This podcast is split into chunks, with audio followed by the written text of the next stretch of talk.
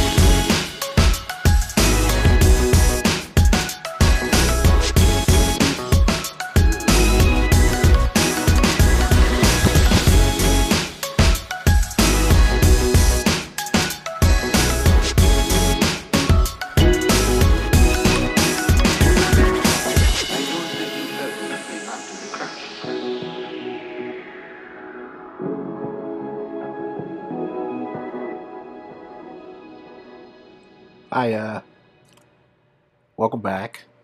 Uh, another edition of Breaking Mental Health with Darrell. I am Darrell. So, today we're going to start a new week. Oh, and I hope uh, all the mothers out there had a lovely, lovely Mother's Day yesterday. Um, but we're going to smack it right into a new week. Um, we're looking at adult mental health this week. Now, as much as I do talk about adult mental health and the whole entire aspect of this podcast, we're going to actually be, you know, I'm still going to be doing pretty much the same thing. You know, um, still going to throw some numbers out there like I did in the first week with the children's uh, mental health. Um, throw a little bit of numbers out there, and then we're going to also talk about um, why Americans are, um, you know, Americans are worried about money and how it's affecting their uh, mental health. So, and probably some other stuff too. But uh, stay tuned. I'll have all that for you in a hot second.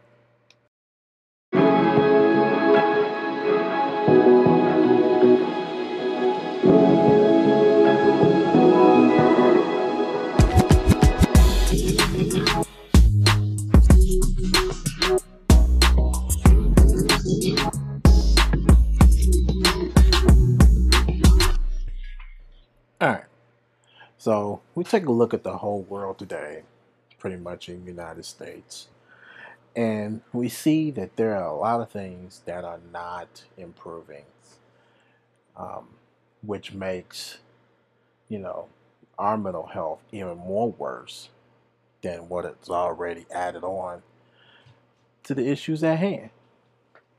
So we're sitting here trying to figure out what it is that is hurting our mental health. There's, you know, plenty of things, but we can't really pinpoint a lot of it because we can't really speak for a lot of people, you know. But let's talk about myself for an instance. You know, I suffer from procrastination, bedtime procrastination. I, you know, have suffered from um, depression, anxiety. You know, I have many of these problems that is overhaul. And then you have world problems.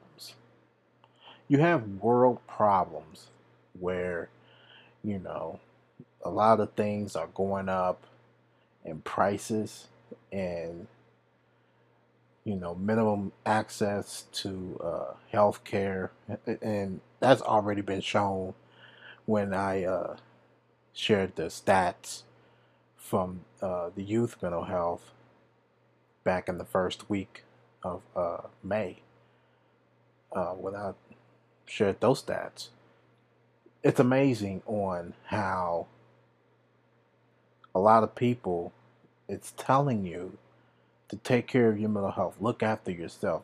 You know, um, it's not selfish to look out for yourself, but there are still millions and millions of problems that we cannot control. It's completely out of our control. So we have to sit here and do things, hobbies, whatever, that helps us, you know, maintain our mental health. And I'm going to be honest with you. It's cracking, but it ain't cracking. If anybody understand what I mean, if I don't, I'm going to break it down right now.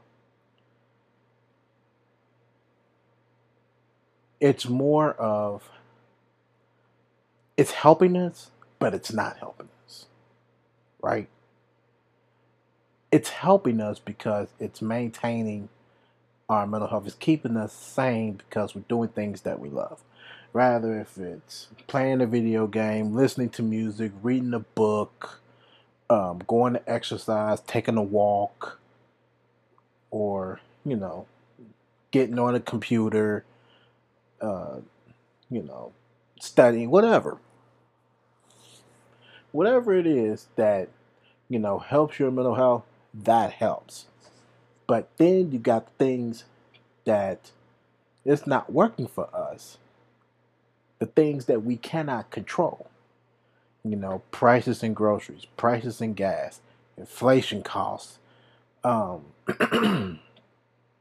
um, all this stuff, um, interest rates when you buying a house, buying a car, that has gone up. Everything is shooting up because of what's going on elsewhere. And we're out of out of control with that. It's something that we cannot do. So it's like, well, if it's something that you can't do, you feel like you can't control, that's why you have to have, you know, more than one income. Now, a lot of that is not easy for a lot of people. Okay? It's 100% not easy because number one,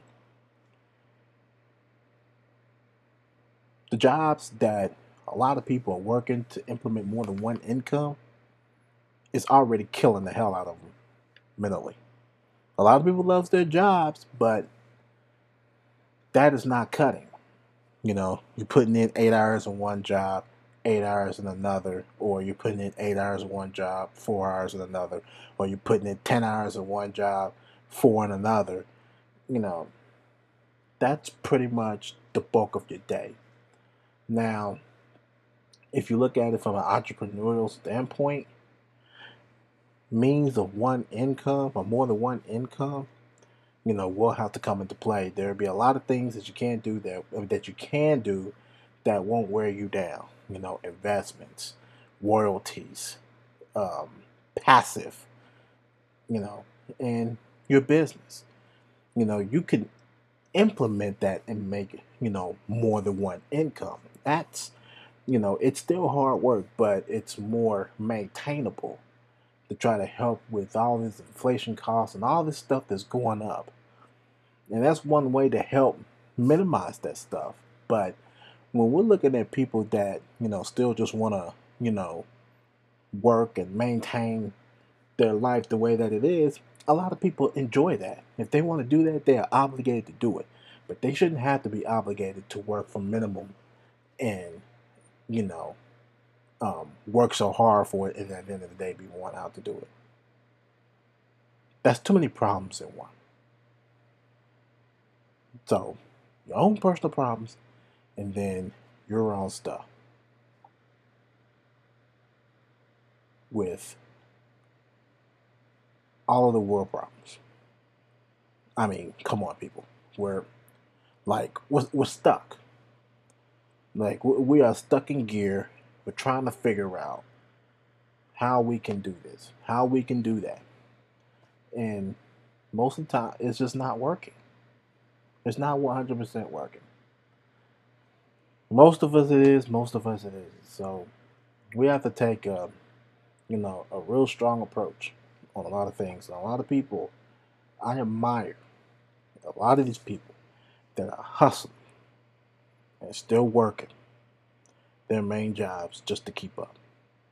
And I'm gonna tell you, I'm gonna be the first person. It's hard for me to do an eight hour job, 10 hour job, and then try to work on my side hustles, the podcast. The three podcasts out of the four that I do that I literally had to put some on the back burner. And the other one, we have enough to where we can make content all the way up to maybe like a year or two. And that's cool. Where, you know, I'm just like sometimes it could be overwhelming and I feel the pain. I feel the frustration. I feel the stress. You know? And a lot of times, you know, when I when I have people that are talking to me and they are, you know, telling me their problems, it's like, okay, what is the problem? You know, I'm the greatest listener that ever stepped foot. I'm, I'm not saying that I am the best, but I'm one of the best. I'll put it like that. You know, and you talk to them and you're figuring out what's going on. It's like, I may not be, you know, a psychotherapist or a psychiatrist, anything of the sort. But I'm a good listener. 100%. You know, talk to me. You know, I don't ask a lot for a lot of people. You know, if if something is going on, let me be the listening ear. You know, I can't stress I can't stress that enough. You know, it's nothing to really be ashamed of. We're all human. We're all trying to live. And, you know, I'm suffering the same problems as pretty much everybody else. You know? And that's why I always give out my stuff. You know, follow me, message me, email me. You know, you know, there's a very few small, maybe except family, um, Darren, mom, Nicole, dad, aunts, uncles, grandmother, Sierra, you know, they have my number and can text me. You know, I got friends, you know, or buddies at the job that would like to seek out advice from me from podcasting. Hey, text me, no problem. You know, talk to me a lot of people is stressed out. Talk to me. Talk to me.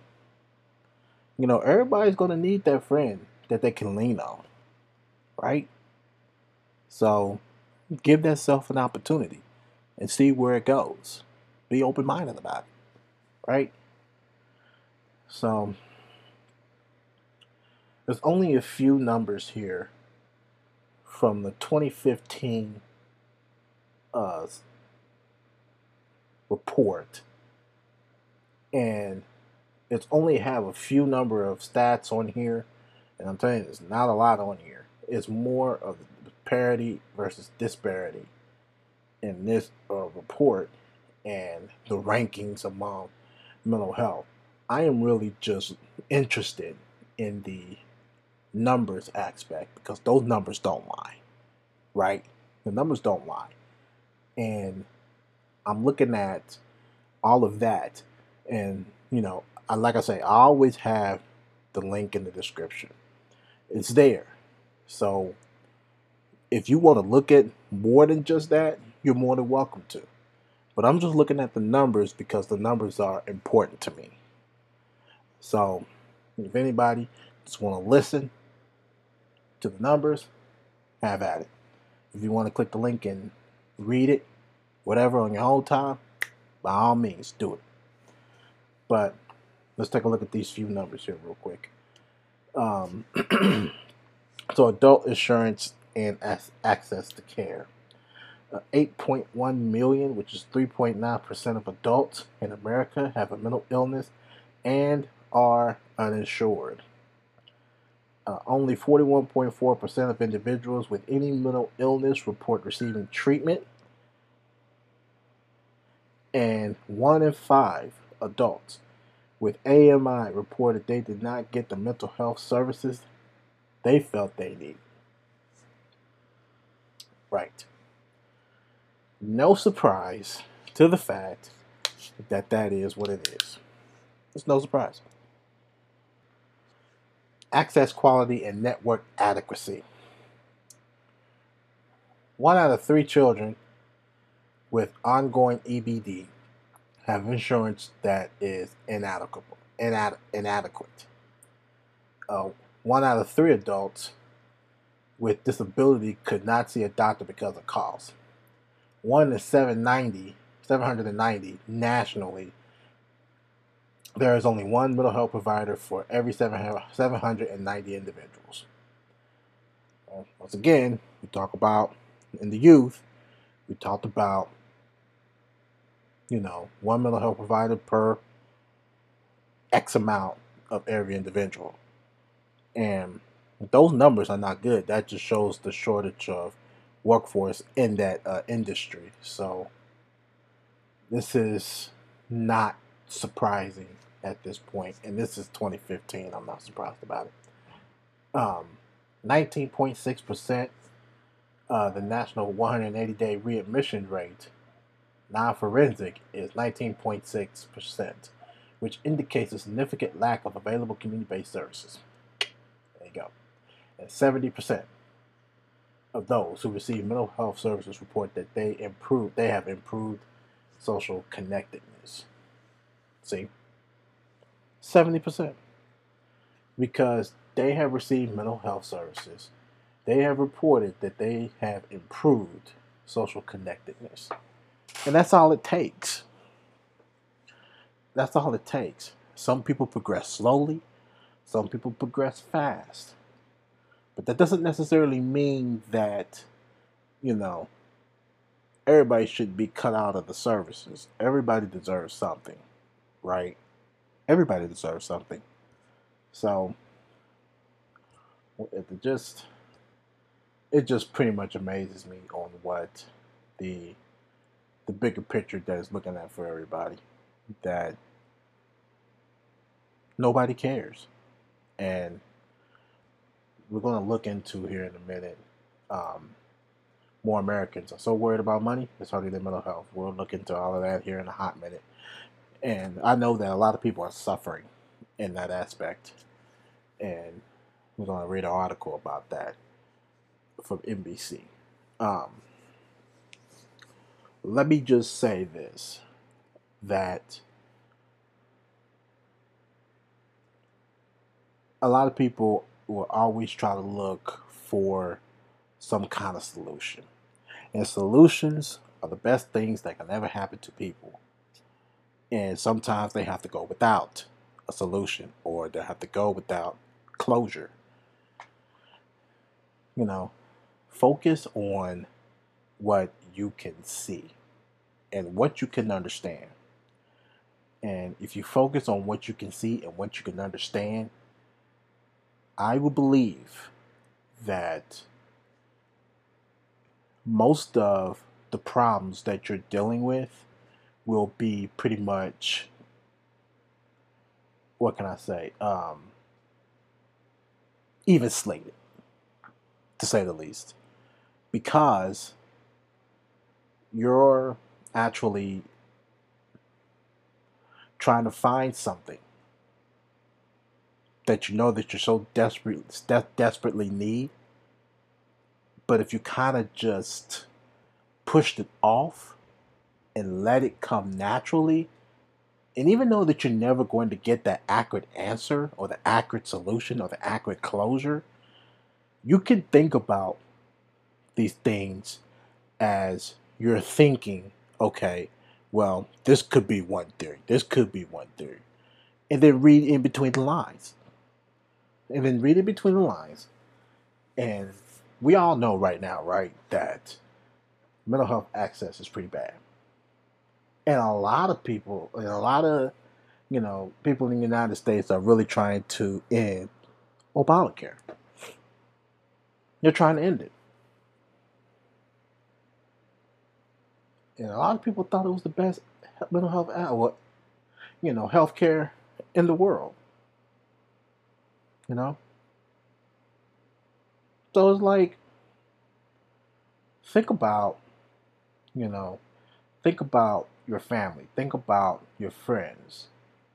For everybody that decides that they want to try to close this in the Obamacare, rather if you want to make your own or, you know, um, reconstruct it, just quit touching shit.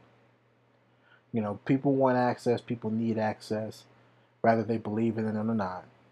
They're trying to get access to it. So quit touching shit. Just stop. Because it's not helping yourself and it's not helping nobody else. Because all you're really thinking about at this point is greed. You're thinking about money.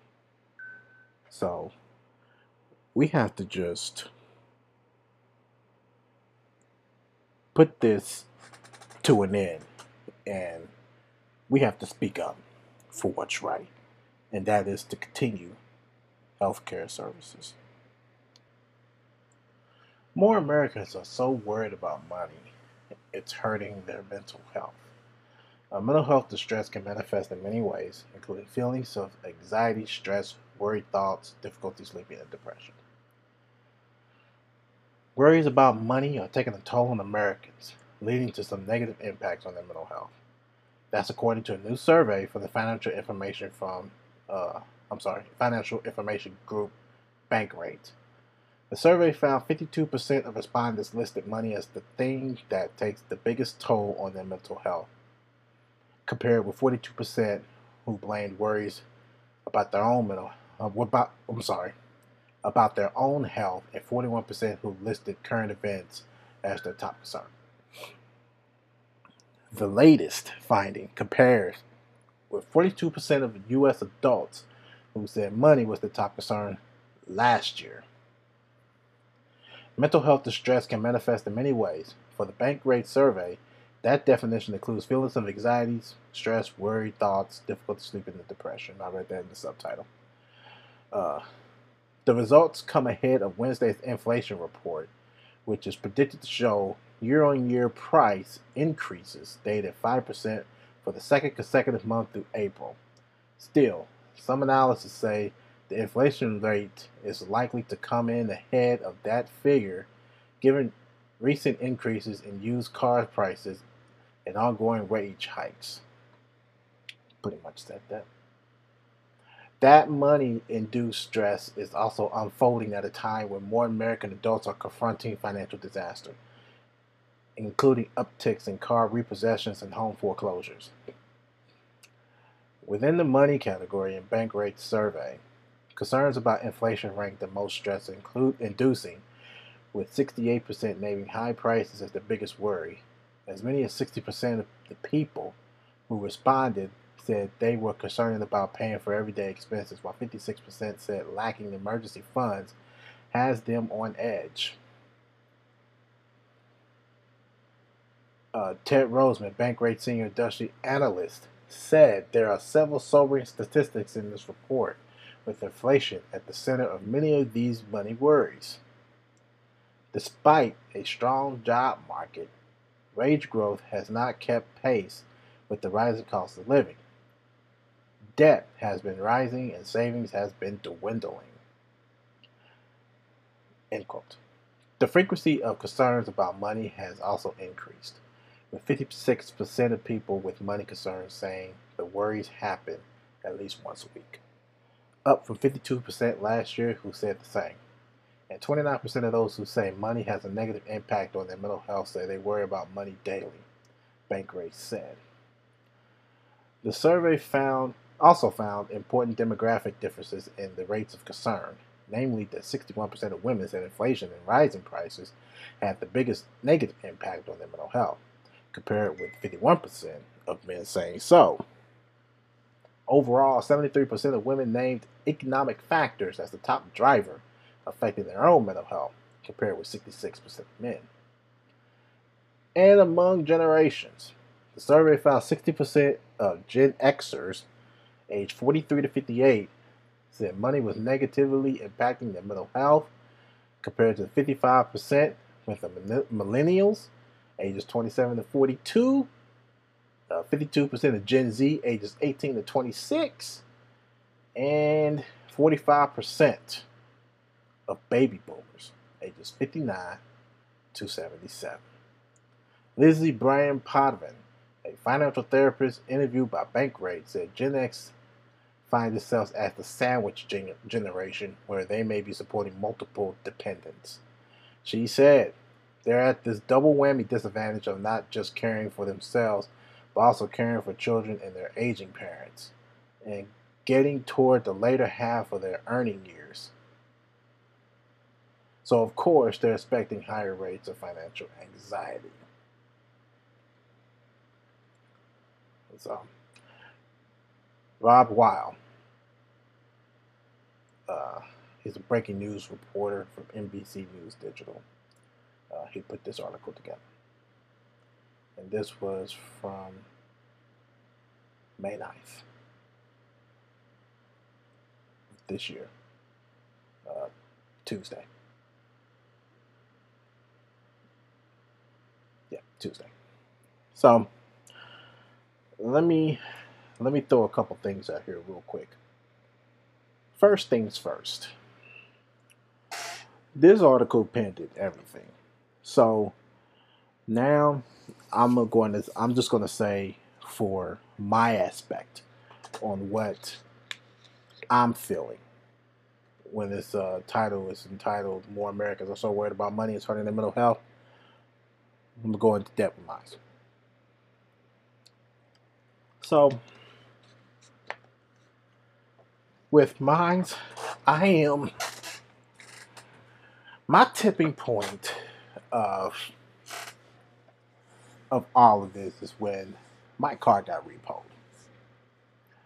And now, my biggest goal with me when it comes to money is just to live comfortably. Not trying to be rich, not trying to be a billionaire, none of that. If it happens to be, then it happens to be. That means I actually opened up my mind and got out of my comfort zone way more than I needed to, which is totally fine. But my goal is to be comfortable and living well to where I can be able to actually afford things, right? That's the goal. So when my tipping point came, when my car got repoed, and that was totally my fault. I had taken the wrong advice from the wrong person, and I've actually shouldn't have done it.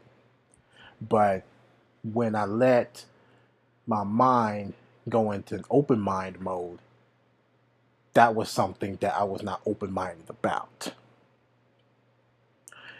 That open minded should have just closed the gates on stuff because I'm telling you, if, if I would have not taken that direction, I truly believe I still could have had my car. I'm just being 100% honest. I would have had my car. And I have suffered, and I still do, to this day, suffer from mental health, like not mental health, but depression and a little bit of anxiety because I don't have a car.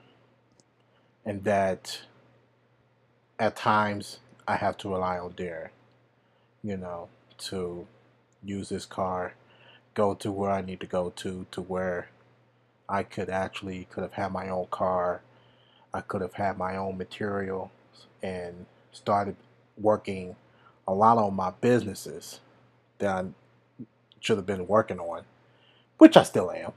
No big deal. But you know, most of it just requires me to have a car. And, you know, that's what kind of hurts me. And so I've been working on trying to, you know, get a car again. But when my job got into dissolvement, that's when it kind of hurt to where, like, I didn't necessarily have to throw it to the back burner, but that kind of just moved my goals back one to where I have to focus on moving the bigger priorities up to the front, which is absolutely nothing wrong with that. And I'm still looking forward to it. I have absolutely nothing, you know, in regards to, you know, I wish this would have happened instead of this. Um, I'm happy that the job got dissolved. I'm happy that uh, embezzlement came into play because if it wasn't for embezzlement, I would have probably still been on day to day operations trying to figure out a way out. And would I've actually would have um, dealt with that better? Not exactly because it just would have taken a lot of opportunities away, believe it or not. And I am, you know, totally prepared and ready for making a lot of these things happen. So that was my tipping point. And I have, you know, when I suffered these depressions, I have suffered procrastination. I have suffered bedtime procrastination. And I'm going to get into, I've talked about procrastination, I think it was last year, on last year's podcast. You can check that out. But now I'm going to go in deeper into procrastination bedtime procrastination, you know. And one of the things that a lot of people don't understand that when it comes to um, you know, living daily, working, and doing the same old normal routine, a lot of people will come out and they'll say, oh, you know, I'm just too tired to actually, you know, do another business. I'm tired, you know, I'm getting lazy and stuff like that. The problem with this, the problem with this problem that you're saying right now is that's not 100% the case at all. That is not the case. You have spent so much the years of your life trying to survive. And when you're fighting to survive, you're going to get drained. Your depression's going to kick in. Your anxiety's going to kick in. You know, because you're trying to find a way to survive.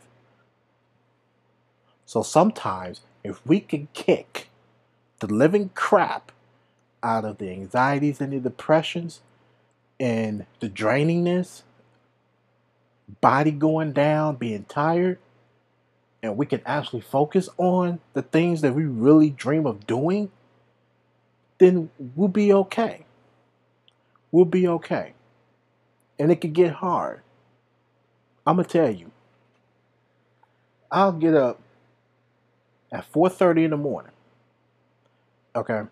I will get up at 4:30 in the morning and I'll either do a recording for this podcast or I am actually making edits for my podcast. And this was around the time when um, I was involved with Magic Mind. And that really took a toll on me. And I really messed that up because I didn't actually stick to the schedule because I was too busy with the job that I am now. And I really wish I can have a do over. But at the same time, this is a lesson for me to actually still stick with everything, regardless to how you're feeling. You gotta let it stick, regardless. And, you know, we're human. We're human. we're not, you know, going to be perfect. We're not going to actually go and do a lot of things that's necessary. And then that was also the same time that I was getting involved with a book publisher about a book that they did on the creation of a new technique or exercise. And I was supposed to interview them. I blew that one. I straight up blew it. You know, there was a lot of good things that was coming for me, and I blew it. I totally blew it. I didn't blow it on purpose, but I literally had been too focused on the job to where I just let it slip. I just forgot about it. Do I feel bad about it? Yes, that absolutely I do. I feel terrible. But at the same time, I'm hoping that, you know, I can get better opportunities now. You know, because I'm coming to the end. Believe it or not, I'm I'm really coming to an end. And I am very so very ready, you know, to let it happen. Because I know that the first time I messed this up, the second time I'm gonna do my best to, you know, let it all just be because I have one less thing to worry about. And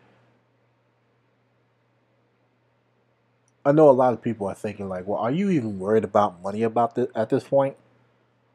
I am. I absolutely am. Because once I'm out of a job, I'm gonna be out of money, unless you know, because God knows what will happen to unemployment and all of that. So the worst case scenario, you have to think about money. And that is the one thing that, you know, I am worried about.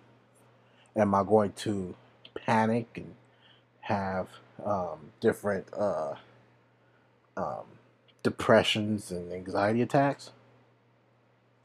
No, I'm not. I'm not. Or at least I'm going to try not to. Because if I let myself panic, then I'm going to break myself down, and then that's the end of it. And I can't allow myself for that to happen in any circumstances. So money is something that I am worried about. A car is something that I am worried about. I need those two things. I need them. They're important. And a car is standing for money making opportunities.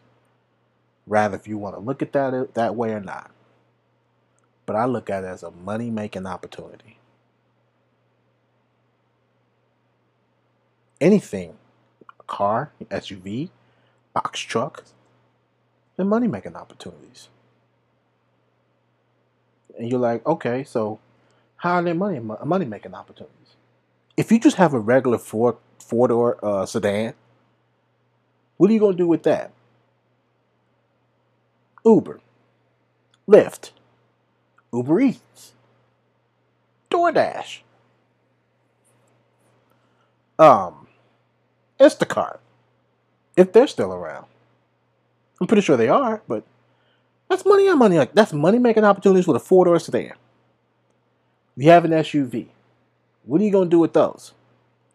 You can actually carry different things in that car, in that mini SUV, and make a business out of it, or carry it to a business venture. You can do that. But you can still also do Uber, Uber Eats, Lyft, DoorDash. You have options. And that opportunity just grows. That's why it's important for me to have money in the car. You know, I don't normally like to spill out a lot of my problems because, you know, I just like to be able to fight these problems, I still have, you know, Darren to confide in, which is cool, you know, but being able to come on here and still talk about it and being able to pinpoint other people's problems that I don't know nothing about and I could just actually come up with something, you know, makes me feel a lot better. But sometimes, you know, me talking out my own personal problems help myself. And you know, these this is what us us adults if anybody the adults listen to this podcast, this is what we're dealing with. This is what we're going through. Somebody could have a car trouble or don't have a car at all. Somebody could have no house. They could be homeless or, um, you know, living from house to house. You know, somebody could be actually out of a job right now. Somebody could actually be out of a car right now. Somebody could actually be, you know, um, one paycheck away from the streets. Somebody could actually be, you know, something. You know, and believe it or not, I am actually getting close to one paycheck away for being out of a job. And I'm okay with that. I am totally okay with that. But you know, I hope that, you know, me sharing my problems helps you understand that you're not the only one. You know, only you can probably come up with solutions. You can always ask for help with different solutions. You know, with financial troubles, with, you know, relationship troubles, of anything. You know,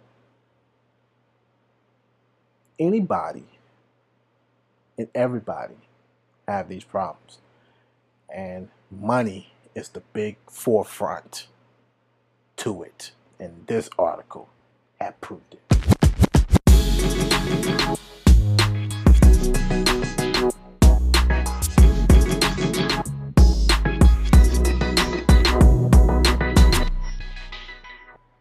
That's all I have, y'all. Uh, I appreciate everyone's time. I appreciate everyone listening to me.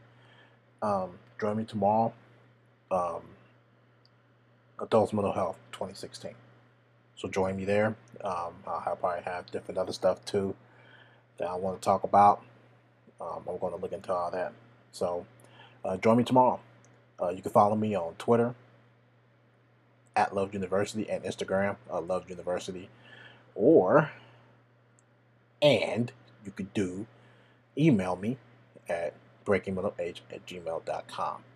We can rap, we can talk, express, share our feelings, whatever. Email me. But until then, stay true to yourself and always remember when it comes to listening, you're one step closer to bringing awareness. Let's go.